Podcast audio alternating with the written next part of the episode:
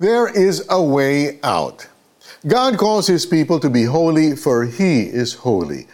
In the Apostle Paul's letter to the Thessalonians, he told them na dapat silang magpakabanal at lumayo sa lahat ng uri ng kahalayan.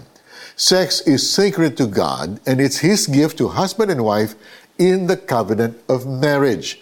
Pero dahil sa ating sinful nature, hindi tayo exempted sa temptations.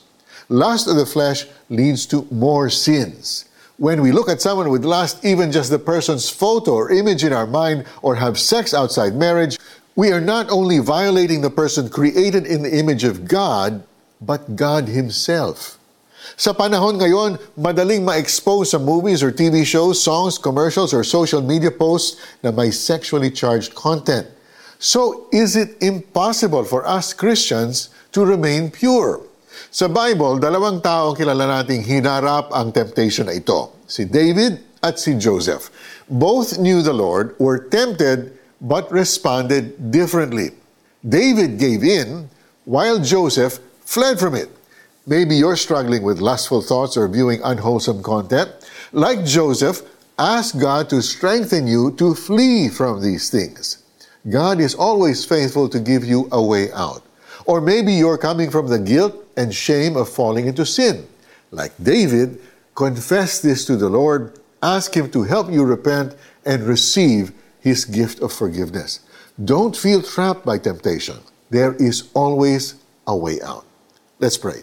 Lord, please forgive me for allowing my body to be used in thinking lustful thoughts and doing sexual acts that defiled me.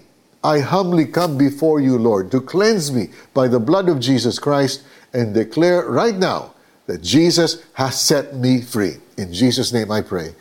Amen. How do you apply this passage in your life? Sa iyong journal, isulat ang iyong commitment kay Lord to pursue sexual purity.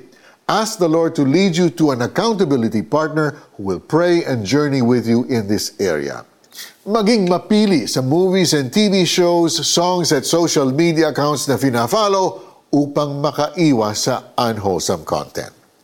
Tayo'y tinawag ng Diyos upang mamuhay sa kabanalan, hindi sa kahalayan. Kaya ang sino mang ayaw sumunod sa katuroang ito ay hindi sa tao sumusuway, kundi sa Diyos na siyang nagkakaloob sa inyo ng kanyang Espiritu Santo. 1 Thessalonians 4 verses 7 and 8. I'm Marty Kaimo. Thanks for joining us. Until next time, God bless you.